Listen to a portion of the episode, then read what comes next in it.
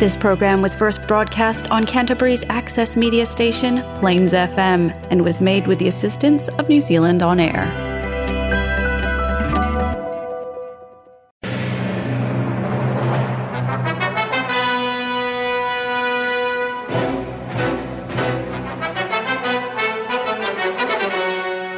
باقي من الزمن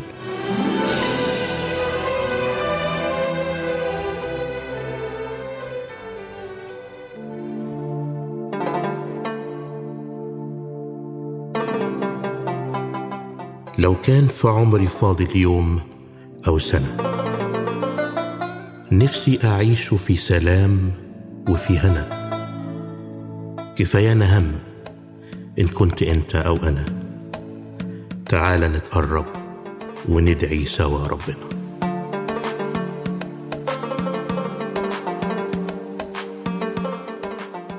باقي من الزمن برنامج مسيحي باللغة العربية والفارسية.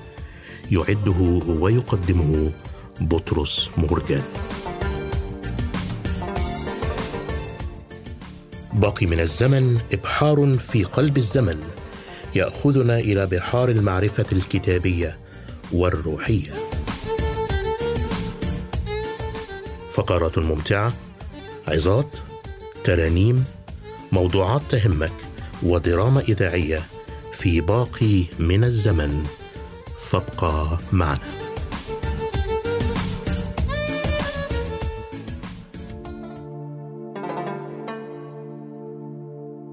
زمان باقی مانده. یک برنامه مسیحی به زبانهای عربی و فارسی. حاوی برنامه های مسرت بخش، معزه ها، سرودهای مسیحی، نمایش های رادیویی و غیره. با ما باشید. أهلا ومرحبا بكم أصدقاء المستمعون في لقاء جديد عبر الزمن. يأتيكم برنامج باقي من الزمن عبر الأثير يحمل إليكم بشارة مفرحة ورسالة جديدة في كل أسبوع فاسمحوا لي أن أصطحبكم خلال رحلة اليوم.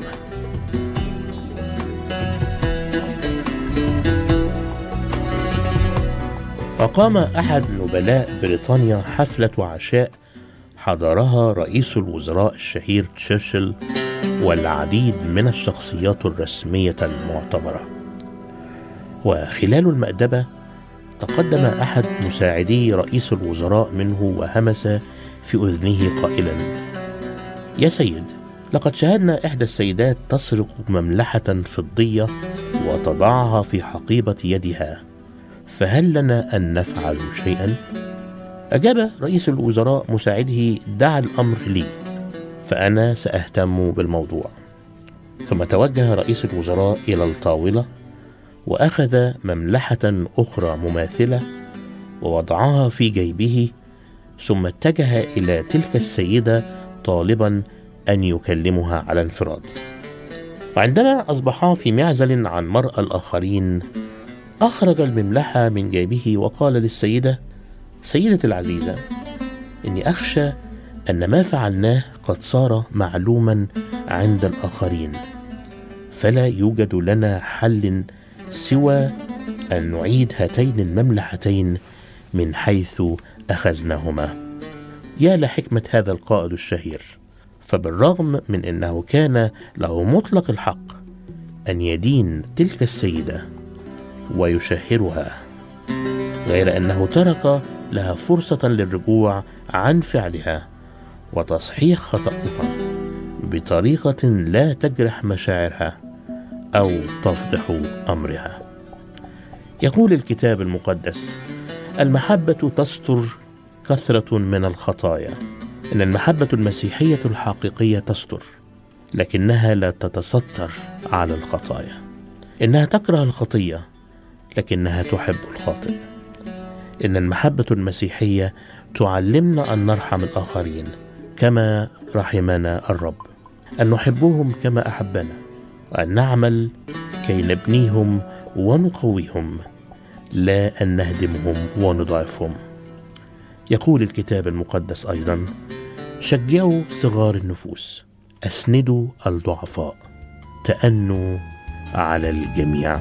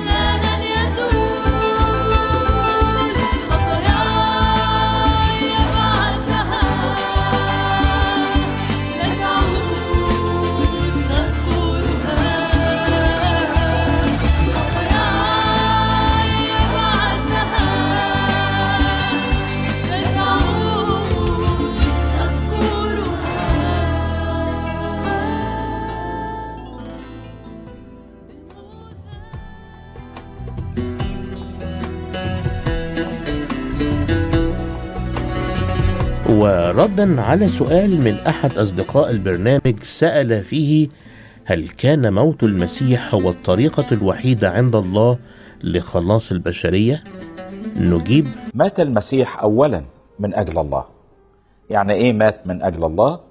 مات علشان يبرهن طاعته الكاملة لله. لكن كمان علشان يمجد الله من ناحية الخطية. عملت إيه الخطية بالنسبة لله؟ أهانت الله وتعدت على حقوقه. وأتى المسيح وراح للصليب وهناك مجد الله من ناحية الخطية.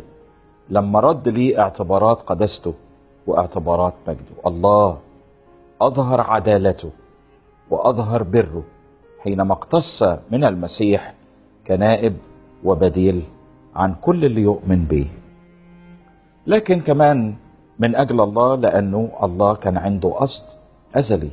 إيه كان قصد الله؟ أن يأتي بأبناء كثيرين إلى المجد. والمسيح خد على عاتقه هذه المهمة أن ينفذ هذه المشيئة الإلهية. عشان كده قال المسيح إن لم تقع حبة الحنطة في الأرض وتمت فهي تبقى وحدها لكن إن ماتت تأتي بثمر كثير. واتكتب عن الله. لاقى بذاك الذي من أجله الكل وبه الكل وهو آت بأبناء كثيرين إلى المجد أن يكمل رئيس خلاصهم بالآلام.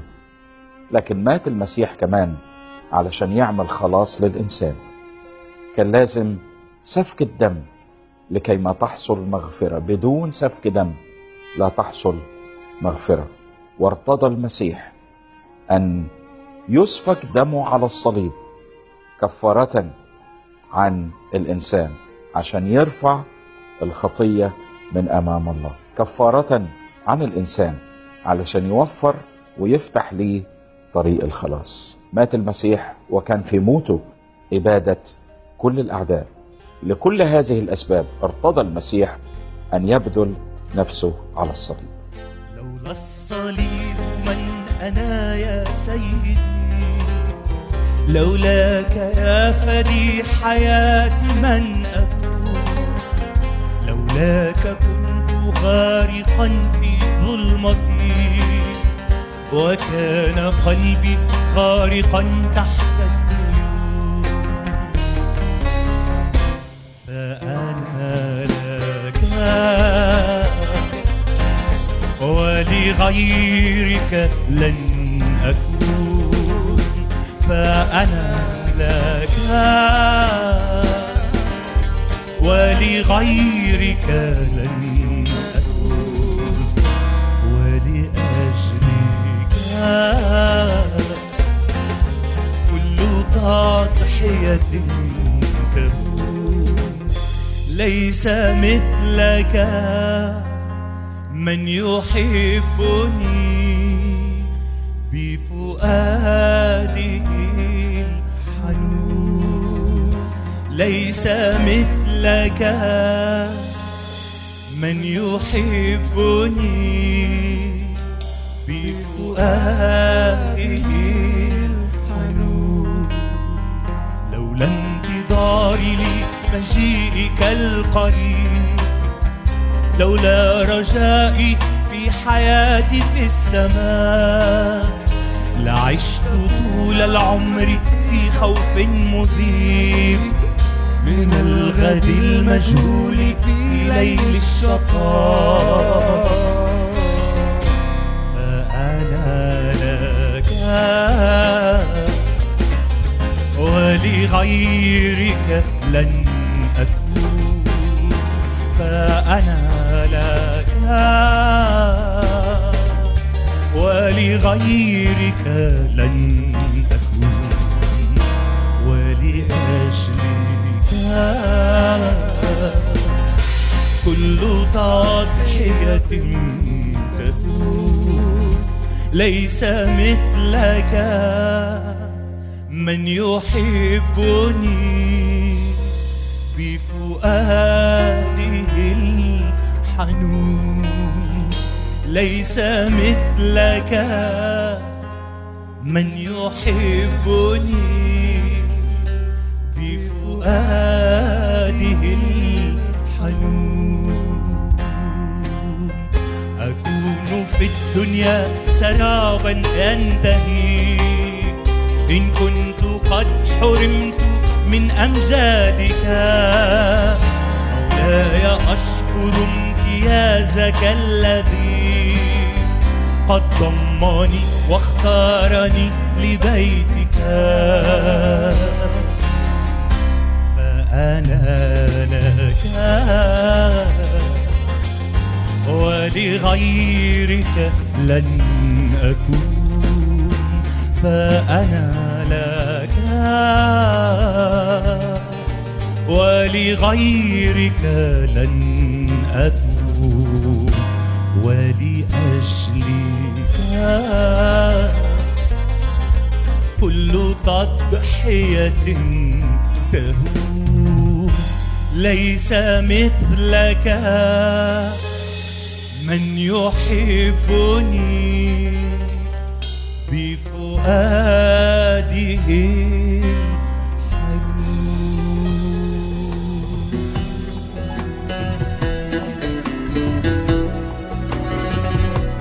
آية بيحبها الصغير والكبير. آية بيحبها كل الناس في كل البلاد وكل اللغات. آية كتبها داود وهو بيعبر عن اختبار عاش فيه وعن حاجة شافها ولمسها بإيديه. الرب راعي فلا يعوزني شيء مزمور 23 ما شفتش حد في بلاد العالم وفي أماكن الخدمة اللي رحتها على كل الأعمار على كل الأجناس إلا وبيحبوا أول مزمور دوت وغالي عليهم وبيرددوه عن ظهر قلب. وربنا النهاردة عايز يهمس في قلبي وقلبك بهمسة جديدة النهاردة. عايز يقول لك أنت مش لوحدك أنت ليك راعي. مهما كانت الظروف صعبة أنت ليك راعي. وعندي قصة جميلة قوي بفتكرها. في بلد من البلاد كان موجود راعي غنم صغير. راعي دوت ما كانش ليه نصيب كبير قوي في التعليم فكان بيحب قوي يحضر الاجتماع وتأثر قوي بالمزمور دوت وعرف الرب عن طريق المزمور دوت. بس ما قدرش يحفظ من المزمور كله إلا الآية الأولانية. الرب رعي فلا يعوزني شيء وكان بيردد الآية أحبائي بطريقة عجيبة جدا. ما كانش بيقدر يحفظها غيبا لكن بيقدر يسمعها على صوابع إيديه. فيمسك صوابع إيديه الخمسة ويقول على كل صابع كلمة الرب رعي فلا يعوزني شيء كل مرة يحب يتعزى أو يفتكر الآية على صوابع إيديه يردد الآية الجميلة الحلوة. في يوم من الأيام طلع الراعي دوت وخد غنماته عشان يأكلهم في وسط الخضرة وفي المراعي البعيد عن القرية.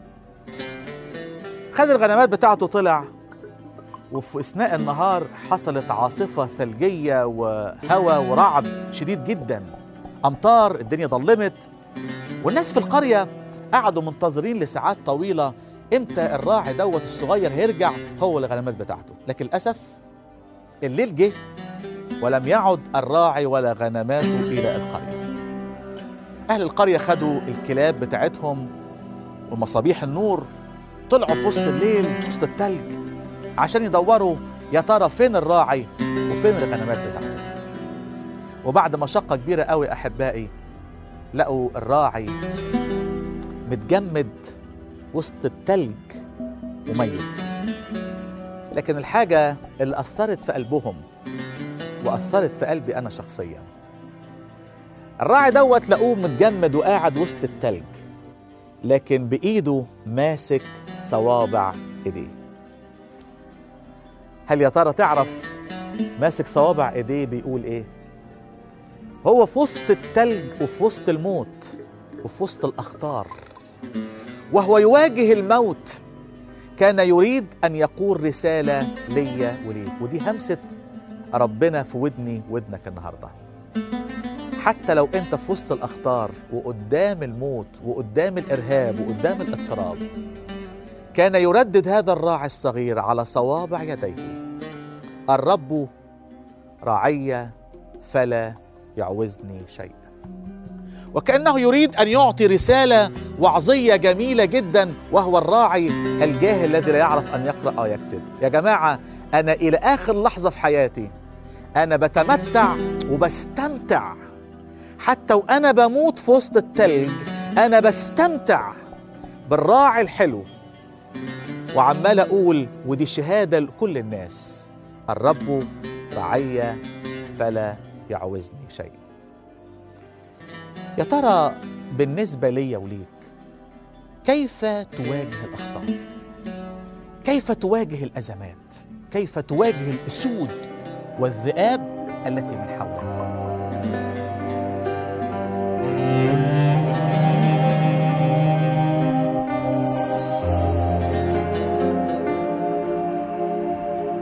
أشجعك من كل قلبي وأنت بتواجه أخطار وذئاب وأسود.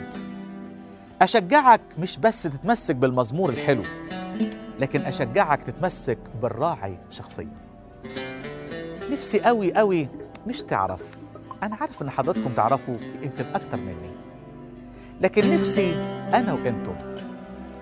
ودي لمسة ربنا اللي عايز يوصلها لقلبي ولقلوبكم النهارده. نفسي قوي قوي أحبائي نستمتع بالراعي شخصيا. لينا راعي. مش أنا اللي بقول الكلام دوت لكن هو اللي قال عن نفسه. أنا هو الراعي الصالح. والراعي الصالح. حلو قوي كلمة الصالح. الصالح يعني اللي بيغلطش. الصالح يعني الكامل. الصالح يعني كل أموره زي ما قال عنه واحد صالح أنت ومحسن صالح بطول العمر. صالح صالح. يعني ما عندوش ذرة غلط ذرة فساد حاشا للرب. ومن شدة محبة الراعي الصالح دوت ليا وليك عشان يأكد لك إنه بيحبك. يقول عن نفسه في يوحنا عشرة والراعي الصالح يبذل نفسه عن الخراف أنا بصراحة ولا أعتقد حضراتكم برضو شفتوا في حياتكم إن في راعي يموت عشان خاطر الخرفان. يعني لو رحت الراعي غنم وقلت له يعني حضرتك ممكن تموت روحك عشان خاطر الغنمات ديت يقول لي أنت مش طبيعي بتفكر إزاي حضرتك؟ ده أنا بهتم بالغنمات دي عشان خاطر أذبحها أو أكلها أو أبيعها. الراعي المسيح. المسيح يسوع. المسيح يسوع الراعي الصالح لأجلي ولأجلك بذل نفسه على عود الصلب. مش بس بيحبني وبيحبك وأتمنى إن لمسة ربنا توصل لقلبي وقلبك النهارده. لكن راعي بيهتم بينا في كل السكة حنين قوي.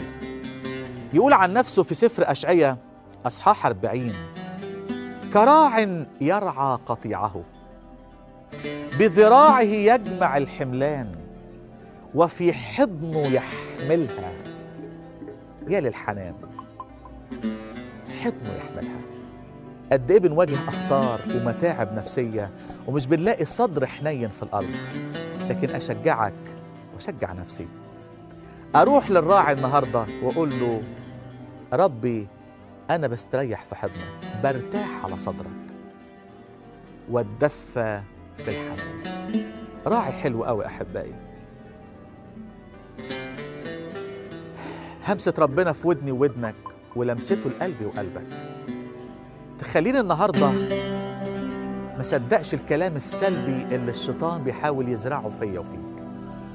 اللي بيقول لك سيدي تركني والرب نسيني الكلام السلبي اللي عمال العدو والناس والجرايد والأخبار تحطه فينا. هنضيع هنموت هياكلونا هيبتلعونا هيدوسوا علينا. يلا بينا نسيب الكلام السلبي دوت. يلا بينا نصدق الكلام الحلو اللي بيتقال عن الراعي بتاعنا. قول معايا. أيضا إذا سرت في وادي ظل الموت لا أخاف شرا لأنك أنت معي. إنما خير ورحمة يتبعانني كل أيام حياتي.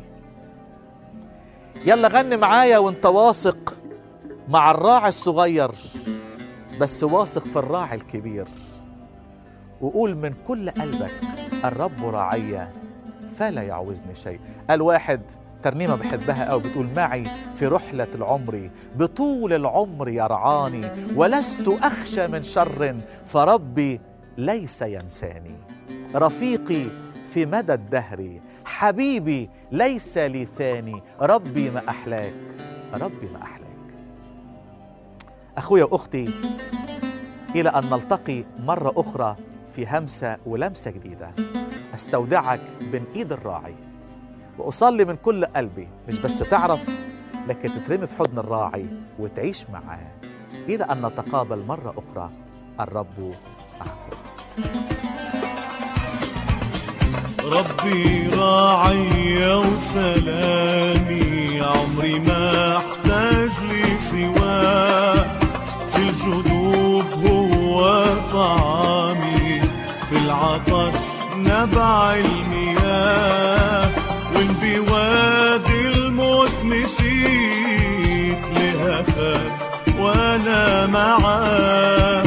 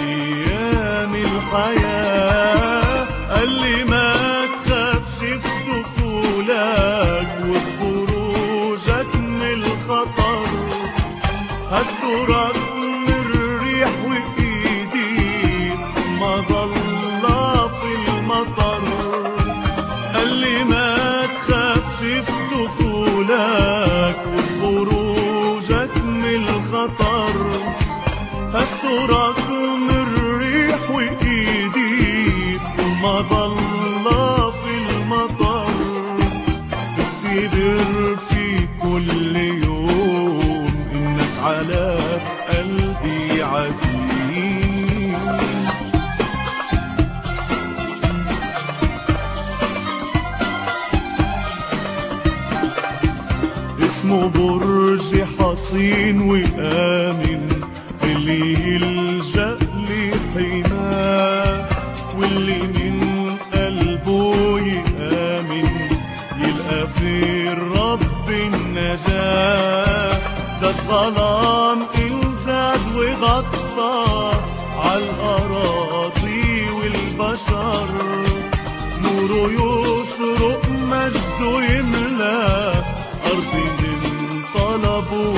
وصبر قال لي ما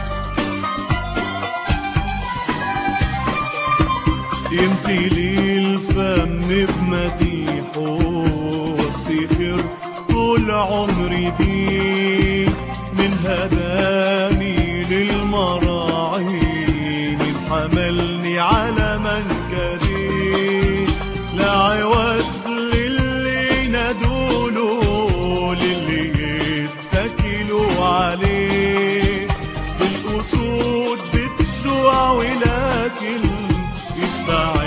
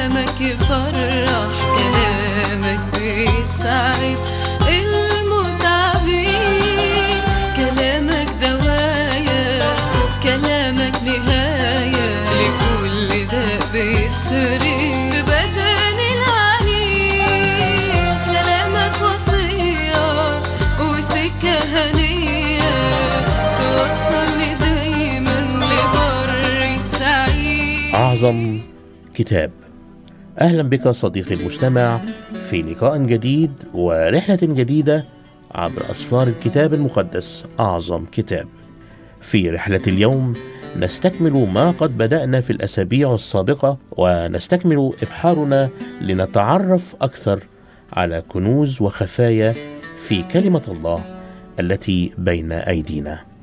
يقول الكتاب المقدس لكل كمال رأيت حدا أما وصيتك.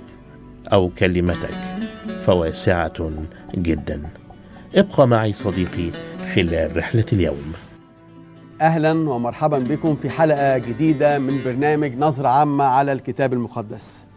النهارده هنبتدي مع الكنيسة الأولى والكنيسة الأولى آه، يعني آه، في تركيز عليها في سفر الأعمال اللي بيعتبر هو الرابط بين الأناجيل وبين الرسائل في العهد الجديد.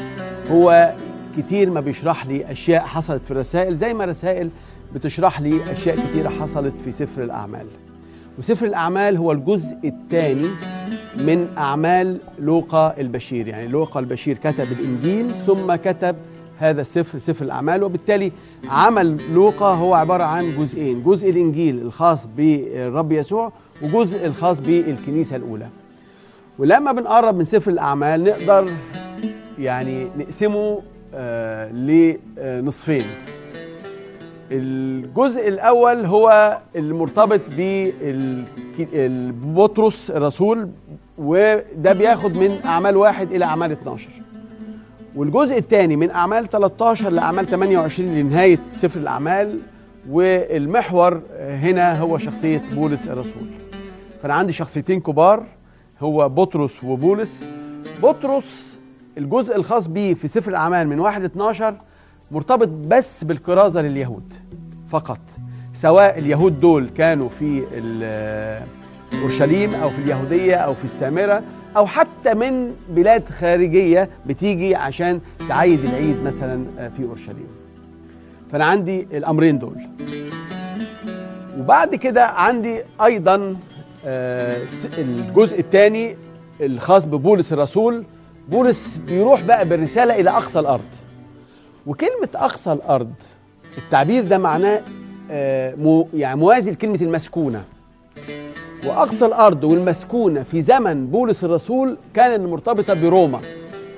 فاللي بيوصل روما هو بيوصل بيوصل إلى أقصى الأرض. يعني اللي بيوصل إلى روما كأنه وصل إلى أقصى الأرض. لأن بنتكلم عن إمبراطورية هي اللي كانت موجودة في ذلك الوقت. هي اللي كانت آه، مسيطرة على العالم. وبالتالي اللي يوصل لروما العاصمة هو بيوصل إلى أقصى الأرض وبالتالي آه، ده اللي عمله بولس الرسول زي ما هنشوف في الحلقات اللي جاية. لكن خلونا قبل ما ندخل في الحلقات اللي جاية نشوف إحنا عايزين نقول إيه في الجزء الأول خاص بحياة الكنيسة الأولى. وأنا عارف في ناس كتيرة يعني كانت تشتاق تعيش الزمن ده تعيش زمن الكنيسة الأولى البدايات الأولى إزاي خرج الإنجيل من خارج الكنيسة الصغيرة اللي يقول الكتاب في سفر الأعمال الإصحاح الأول كان عدد الناس المجتمعة فيها 120 شخص. شوفوا الدقة اللي بيكتب بيها لوقا البشير آه، كتاباته. كان في 120 شخص هي دي ال- ال- النواة الأولى. آه، كان في الرسل طبعا كان في العذراء كان في التلاميذ آه، كان في الناس اللي اختاروا بديل ليهوذا في العلية في أعمال واحد لكن كمان بالإضافة لل- لل- للأمر ده بنكتشف بقى الكنيسة الأولى حقيقية الحقيقية ابتدت من أعمال آه، اتنين. من أعمال اتنين بنبتدي رحلتنا مع الكنيسة الأولى. لكن قبل ما نروح ل- لأي خريطة أو قبل ما نروح لأي جدول خليني أقول لكم إن الاستراتيجية اللي قام عليها ال- الكرازة في الكنيسة الأولى قامت بأمر من الرب يسوع وصية من الرب يسوع. لما قال لهم في أعمال واحد ثمانية الإصحاح الأول وعدد ثمانية قال لهم ستنالون قوة نتحلى الروح القدس عليكم تكونون لي شهودا وقال لهم فين؟ في أورشليم في اليهودية في السامرة ثم إلى أقصى الأرض. وبالتالي ما كانش ممكن ترتيب تاني يقوموا بيه. يعني وده الترتيب ابتدوا بأورشليم أخذوا وقتهم في أورشليم أخذوا وقت طويل في أورشليم خرجوا من أورشليم إلى اليهودية ومن اليهودية ذهبوا إلى السامرة. ومن السامرة زي ما هنشوف بعد كده راحوا إلى أقصى الأرض. إحنا محتاجين إن إحنا نشوف سفر الأعمال بشكل تاني. سفر الأعمال نقدر نقسمه لست مراحل كبيرة. المرحلة الأولى بتبتدي من الإصحاح الأول من أمر الرب يسوع ليهم إلى إصحاح ستة عدد سبعة. وأنا قبل ما أقول لكم التقسيمة لازم تعرفوا إن التقسيمة دي قايمة على حاجتين كبار. كلمتين بيتكرروا في نهاية كل مرحلة من الست مراحل. إن الكلمة تنمو والكنائس تتكاثر أو تتزايد. يعني اللي بيرصدوا سفر الأعمال إن الكلمة كانت تنمو وإن الكنائس كانت تنتشر أو تتزايد أو تتكاثر. وهو ده اللي موجود ست مرات في سفر الأعمال. ويذكروا في سفر الأعمال مع نهاية كل مرحلة. يعني في المرحلة الأولى لما وصلوا لأورشليم. المرحلة الثانية لما وصلوا لليهودية. المرحلة الثالثة لما وصلوا إلى السامرة. المرحلة اللي بعد كده لما وصلوا إلى آسيا. ثم أوروبا ثم أقصى الأرض اللي هي روما اللي هي بت- بتنتهي بأعمال 28 اللي هو آخر إصحاح. بالتوازي ده هنكتشف إن في الكلمة بتنمو الكنائس تت- تتكاثر. وده اللي بيرصده هذا هذا السفر. اللي عايز يقوله لنا اللي إحنا لاحظناه. لكن مع نمو الكلمة مع تكاثر الكنيسة الشيء الملاحظ في سفر الأعمال أكتر كلمة بتتكرر هي عمل الروح القدس. من بدايه الكنيسة في أعمال اثنين مع حلول الروح القدس إلى النهاية. الروح القدس وعمله. نستكمل حديثنا بعد الفصل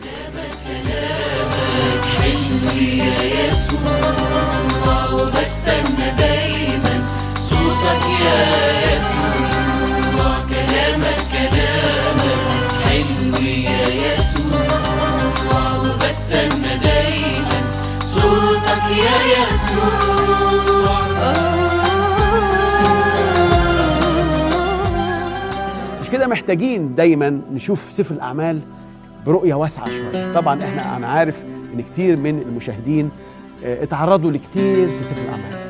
يعني ل- لأجزاء من سفر الأعمال لقصص في سفر الأعمال لكرازة بولس لرحلة بولس مثلا الاولى أو الثانية لكن إحنا عايزين نشوف ال- ال- الرحلة على بعضها أو ال- ال- القصة على بعضها من بداية للنهاية من أعمال اثنين إلى أعمال 28 اللي هي بداية الكنيسة الأولى وإزاي نشأت وإزاي انتشرت. خلونا نشوف مع بعض. أنا هروح للخريطة الأول وبعد كده هروح آه، لجدول. في الخريطة دي إحنا بنشوف الخريطة دي أورشليم اللي هي المنطقة دي اللي هي العاصمة. اللي هي كان التلاميذ موجودين فيها اللي الكنيسة كانت موجودة فيها. مع أورشليم ابتدت الكنيسة تبشر بالمسيح في الأعياد بتبشر بالمسيح في أوقات بتبشر في المجامع وابتدت من الأمر ده وبنكتشف إنه مع إن الهيكل موجود في أورشليم لكن أيضا كان في مجامع. يعني يعني ده الكلام ده نقراه في إيه؟ أعمال ستة. يعني كان في مجمع في وجود الهيكل. وكانوا بيبشروا في الهيكل وكانوا بيبشروا في ال- المجامع. والأمر ده بيتكرر أكتر من مرة ثم بيخرجوا بالرسالة إلى اليهودية ومن اليهودية بيخرجوا إلى آه، السامرة. وده أقصى مجال كان موجود في أعمال من واحد إلى 12 وإحنا حدودنا المرة دي هي من واحد إلى 12 يعني حدودنا بالكامل هي من واحد إلى 12 يعني بنبتدي من الاصحاح الثاني في أعمال اثنين هنبتدي بأعمال اثنين. أول شيء بنرصده وبننتهي بأعمال 12 فدي حياة الكنيسة الأولى أو الجزء الأول من حياة الكنيسة الأولى. لأن إحنا هنعرض بعد كده في الحلقات اللي جاية حياة بولس الرسول اللي بيبتدي بقى من 13 إلى نهاية أعمال الرسل. في أعمال اثنين وده اللي بنكتشفه بقى في سنة 29 ميلادية. هي نفس السنة اللي صعد فيها الرب يسوع المسيح. ما بين صعود الرب وبداية الكنيسة أنا عندي 50 يوم. من من- فهنا آه، من القيامة آسف. فهنا أنا عندي هنا بداية الكنيسة الأولى. دي بداية الكنيسة الأولى بنكتشفه هنا آه، في أعمال اتنين نقرأ عنه بالتفصيل. بعد كده عندي أعمال أربعة. وفي أعمال أربعة الكلام ده سنة 31 ميلادية. 31 ميلادية بعد سنتين بيجي لي الموجة الأولى اللي هو الاضطهاد الأول. الكنيسة تعرضت لعدد من الموجات تصل إلى ثلاث موجات اضطهاد قبل ما تتشتت يعني قبل ما تخرج الكنيسة إلى خارج. يعني ابتدت الكنيسة تروح لأماكن تانية خارج أورشليم لم تتحرك الكنيسة من خارج إطار آه، أورشليم واليهودية إلا في آه، مع الاضطهاد الثالث زي ما هنشوف بعد كده. ثم في عندي أعمال خمسة دي سنة 32 ميلادية وده الاضطهاد الثاني. طبعا نقدر وإحنا بنقرأ سفر الأعمال نميز بين الاضطهاد الأول والثاني. يعني بوضوح هيبان إن في اضطهاد أول وفي اضطهاد ثاني وفي اضطهاد ثالث الاضطهاد الثالث وده اللي موجود في آه، اللي حصل سنة 34 واللي موجود في أعمال 6 و7 وفي 6 و7 بنكتشف طبعا الخطاب الطويل اللي قاله آه، إستفانوس آه، في اصحاح سبعة وكانت نهايته الرجم وكان أول شهيد في المسيحية. يبقى هو أول شهيد في المسيحية وده الاضطهاد الاشد و- وبيسميه في سفر الأعمال عارفين في أعمال بقى آه، 11 يعني بعد الأمر ده بخمس اصحاحات وبعد سنة 34 دي بحوالي 10 سنين. ما زال الاضطهاد ده معلم في الكنيسة. لدرجة يعني يتكلموا عنه باعتباره الضيقة. الضيقة ال- ال- الكبيرة اللي حدثت بسبب استفانوس. يعني استفانوس كان علامة كبيرة إحنا مش مقدرينها. إنه أول شهيد في المسيحية. وإلى هنا نأتي إلى نهاية رحلة اليوم وإلى لقاء جديد ورحلة جديدة عبر الكتاب المقدس في الأسبوع المقبل. بمشيئة الرب.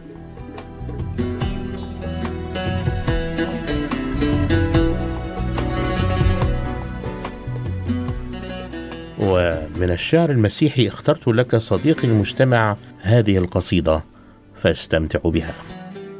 أواجه بقوة ظروف الحياة العصيبة. وما اختارش منها الحاجات البسيطة. واسيب الصعيبة. أعيش التحدي. أعيش التحدي وما يهمنيش الظروف تبقى ضدي. ومهما تكون المصاعب ومهما تزيد المتاعب أنا مش بواجه ظروفي لوحدي. أنا أنا ليا رب. أنا ليا أب. وأبويا فطمني وعلمني معنى الرجولة وحذرني أعيش الحياة الكسولة وعلمني معنى الكفاح والصراع وودعت مهد الطفولة. قالوا لي قالوا لي أنت مؤمن ولازم تعيش في انكسار وتمشي مطاطي في ظل الجدار. بلاش التحدي. بلاش النزاع بلاش المواجهة بلاش الدفاع وخليك مهاود وعيش في اتضاع فهمتوني عكس الحقيقة. أنا مش بقول إني جبار شجاع ولا جوة مني غرور وارتفاع. أنا برضو فاهم رجولتي وشجاعتي مش بالدراع ولا بالمخاصمة ولا بالنزاع.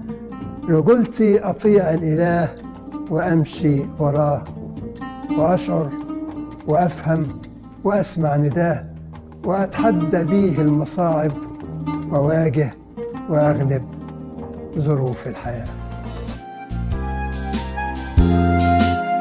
رب اجعلني أشبه ابنك يسوع واجعل إلهي ملكه بين الضلوع املأني من فيض السلام وارويني حتى أصير في سلوكك يسوع رب اجعلني رب اجعلني رب اجعلني أشبه ابنك يسوع. رب اجعلني مثله في ذي الحياة. عبدا مطيعا مستسلما لكل أمر خاضعا. حتى الصليب معلنا حب الإله. رب اجعلني رب اجعلني رب اجعلني أشبه ابنك يسوع.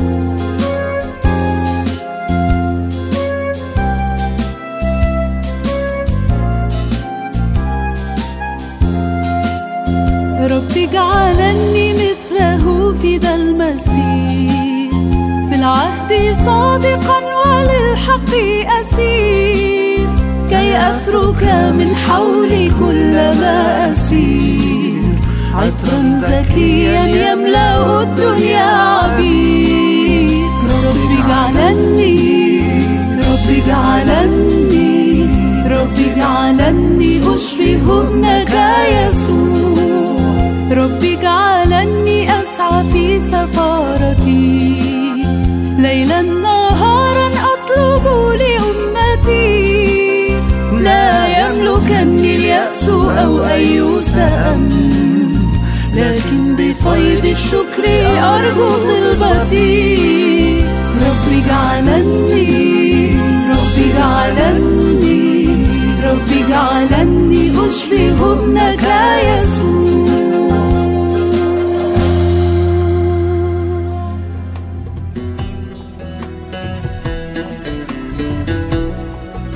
وبهذا نأتي صديقي المجتمع إلى نهاية الفقرات باللغة العربية وسنستكمل البرنامج باللغة الفارسية.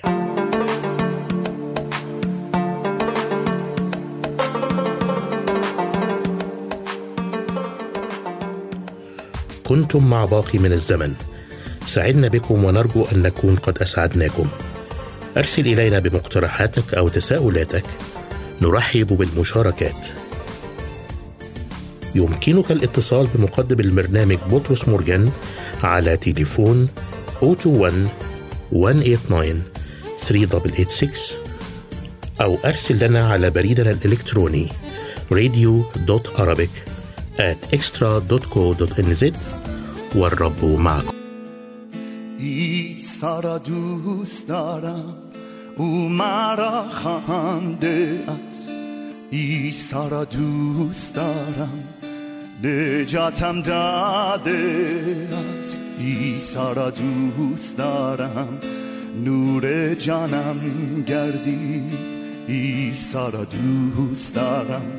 عیسی را دوست دارم. عیسی را دوست دارم. درمان جهانم هست. طبیب قلب من. همواره با من هست. عیسی را دوست دارم. حضور او شیرین عیسی را دوست دارم. عیسی را دوست دارم. آزادی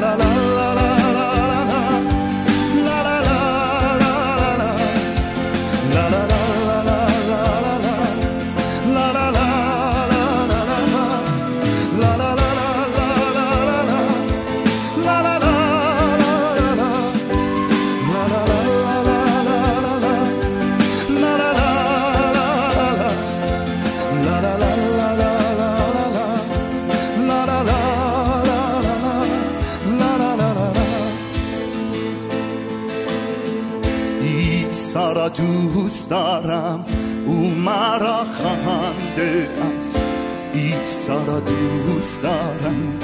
نجاتم داده است. عیسی را دوست دارم. نور جانم گردید. عیسی را دوست دارم. عیسی را دوست دارم. عیسی را دوست دارم. درمان جهانم هست. طبیب قلب من همواره با سرا دوست دارم حضور او شیرین ای سرا دوست دارم ای سرا دوست دارم آزادیه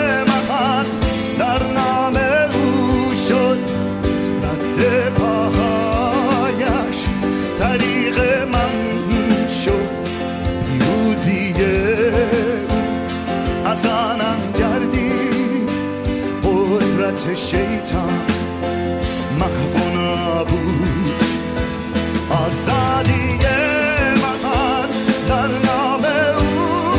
شد. من شد. پیروزی او از آنم قدرت شیطان محو و نابود شد. دوست دارم.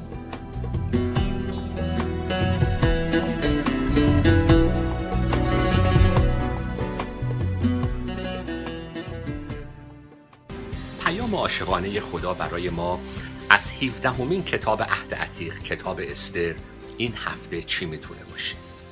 خدا می‌خواد ما چه زمزمه عاشقانه ای رو از قلب این پدر بشنویم. توی زندگی های خیلی از ما شاید درگیر هستیم با ترس با نگرانی با غم و غصه. و از خودمون می‌پرسیم خدا کجاست؟ پس وعده هاش چی شد؟ پس چرا خدا نمیاد و یه معجزه برای من بکنه؟ من و تو نیاز داریم که تو این هفته پیام عاشقانه خدا رو از کتاب استر بشنویم. این پیام خیلی باعث برکت و تشویق خود من بوده. لری کراب در کتاب 66 نامه عاشقانه با این جمله کتاب استر رو برای ما خلاصه می‌کنه. هیچ کس هیچ کس نمی‌تونه جلوی نقشه خدا بایسته. هیچ کس نمی‌تونه مانع انجام نقشه خدا برای زندگی های من و تو باشه. هیچ کس نمی‌تونه که جلوی تحقق نقشه خدا برنامه خدا مشیت خدا رو در زندگی من و تو بگیره. این اون پیام اصلی کتاب استر هست. شاید بدونید که توی کتاب استر هیچ اسمی از خدا برده نشده. نامی از خدا نیست اشاره‌ای به خدا نیست. ولی خداست که داره پشت صحنه کار می‌کنه. خداست که داره از طریق اتفاقات معمولی در تاریخ بشری کار می‌کنه که نقشه خودش رو جلو ببره که قوم خودش رو حفظ کنه. که وفاداریش رو ثابت بکنه به قومی که حتی خیلی وقتا شاید خیلی هم وفادار نباشه مثل من و تو تو زندگی های امروزمون داستان کتاب استر داستان یک دختر جوونیه که ملکه ایران میشه در زمان خشایارشاه و چطوری خدا از این دختر استفاده می‌کنه که اون وزیری که می‌خواست قوم اسرائیل رو بکشه و نابود بکنه خدا از طریق این دختر جوون این ملکه با شهامت جلوی این نقشه پلید شیطانی رو می‌گیره و قوم خودش رو حفظ می‌کنه. این یکی از زیباترین پیام هایی که من و تو باید بشنویم در زندگی امروز. بعضی وقتا خدا به طور معجزه آسا به طور حیرت انگیز وارد صحنه تاریخ میشه و قومش رو نجات میده مثل داستان کتاب خروج. که چطوری از طریق معجزه ها در زمان موسی خدا قومش رو از اسارت مصر آزاد کرد. بعضی وقتا هم اصلا فکر می‌کنیم که اصلا اشاره ای نیست حضوری نیست اصلا خبری نیست از خدا. ولی خدا داره پشت صحنه کار می‌کنه که ما رو در نقشه خودش جلو ببره حفظ کنه و هدایت کنه. نکته جالب برای من اینه که کتاب استر زمانی داره در تاریخ اسرائیل اتفاق میفته که پنجاه سال میگذره از اینکه گروهی از قوم اسرائیل برگشتن به سرزمین موعود بعد از دوران تبعید. برگشتن به اورشلیم معبد رو دوباره بنا کردن. دارن یهوه رو میپرستن. ولی اکثریت قوم اسرائیل بعد از پنجاه سال هنوز در امپراتوری ایران داره زندگی می‌کنه. بر نمیگردن به قوم به سرزمین موعود. بر نمیگردن که با بقیه برادران و خواهرانشون در حضور یهوه در معبد اورشلیم خدا رو بپرستن. عادت کردن به زندگی روزمره در تبعید. شاید خیلی براشون دغدغه بزرگی نبود که بخوان یهوه رو در راستی در قدوسیت بپرستن. ولی یهوه به قوم خودش وفاداره. پس لری کراب اینطوری خلاصه می‌کنه. داستان کتاب استر رو. که میگه که خدا انگار داره به ما میگه که من این کتاب رو نوشتم تا بهتون نشون بدم که هر اتفاقی که میفته در نقشه و کنترل منه. هیچ اتفاقی تو زندگیتون نمیفته که من براش برنامه ندارم که از اون اتفاق استفاده کنم برای برکت تو برای تحقق نقشه های من برای جلو بردن داستان نجات از طریق تو در تو و از طریق تو در تاریخ بشر. شاید به نظر تو من حضور نداشته باشم در صحنه. شاید تو ندونی که من دارم چی کار می‌کنم. شاید تو داری به من شک می‌کنی که آیا من هستم یا نه. ولی تو این کتاب می‌خوام ثابت کنم که چه تو وفادار باشی چه نباشی چه اسم منو بیاری چه نیاری. من هواتو دارم. من به فکرتم. من از تو مراقبت می‌کنم. من از تو محافظت می‌کنم. من نقشه های خودم رو برای تو دارم در زندگی جلو می‌برم. و من اجازه نمیدم که شریر بخواد نقشه های منو برای تو نابود بکنه. جلوی وعده های منو برای تحقق در زندگیت بگیره. حتی اگر داری در آسایش در دنیا زندگی می‌کنی منو نمیپرستی منو توی زندگیت اول نذاشتی. می‌خوام بدونی که من هنوز عاشقتم و دوستت دارم. البته اگر منو تو زندگی اول بذاری مسلما ارتباطت با من صمیمیتر میشه. ولی می‌خوام بدونی که من به تو تعهد دارم. من تو رو رها نمی کنم من برای تو در مشیت الهی نقشه هام رو جلو می‌برم. این پیامی بود که خود من نیاز داشتم که بشنوم. در این هفته این پیام عاشقانه. که نقشه های خدا برای ما داره تحقق پیدا می‌کنه. و دعا کنیم که خدا به ما چشمای ایمان بده که در سختی ها اونو فراموش نکنیم اسمش رو بیاریم. در شادی ها و پیروزی ها فراموشش نکنیم اسمش رو بیاریم. و اون رو تو زندگیمون اول بذاریم. مرسی که با من بودی. تا هفته آینده خدا نگهدار. با ما باشید در زمان باقی مانده. ما از توجه شما سپاسگزاریم پیشنهادات یا پرسش های خود را برای ما ارسال نمایید.